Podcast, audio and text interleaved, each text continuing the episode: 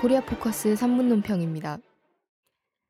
정보원에 이어 국방부 선거 개입이 사실로 확인됐습니다. 민주당 진성준 의원은 지금 드러난 것은 빙산의 일각이라고 말할 정도입니다. 이에 대해 논평하겠습니다. 첫째, 군 사이버 사령부의 선거 개입은 심각한 국기문란 행위입니다. 당초 사이버 사령부 소속 4명이 자신의 정치적 생각을 개인적으로 올린 것이라는 국방부의 발표는 거짓임이 드러났습니다. JTBC 뉴스9은 4개 팀 20명에 이르는 요원들이 참여했다고 보도했습니다. 민주당 사이버 진상조사단은 사이버 사령부 출신 여러 제보자가 전달한 내용을 확인 중이라며 현재까지 확인된 것은 20명 선이지만 더 늘어날 수도 있다고 전했습니다. JTBC 취재 결과 심리전단 핵심 인사들이 대선 전후 대통령 표창, 보국 훈장 등을 받은 것으로 밝혀졌습니다. 뿐만 아니라 25일 진보당 이상규 의원에 따르면 이들은 국내 인터넷 사이트와 트위터뿐 아니라 해외 교민 커뮤니티에도 정치글을 작성한 것으로 드러났습니다. 또 정보원 군사이버사령부, 새누리당 선거운동 지원단이 서로 같은 글을 리트윗하며 국가 권력기관들이 사이버상에서 조직적으로 대선에 개입했다는 삼각동맹 단서들이 잇따라 나오고 있습니다. 둘째, 김관진 국방부 장관은 이에 책임을 지고 물러나야 합니다.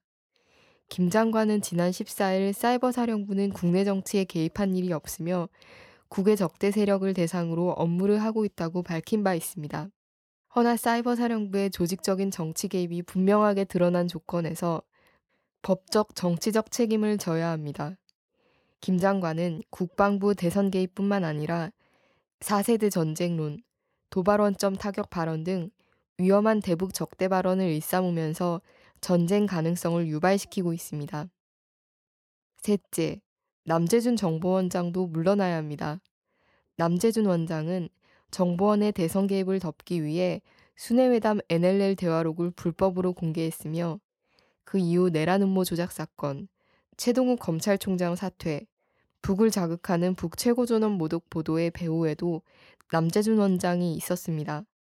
또 윤석열 여주지청장은 21일 남재준 국정원장이 대선 정치 개입 혐의로 검찰 조사를 받는 국정원 직원들에게 진술을 거부하라는 지시를 내렸다고 밝혔습니다.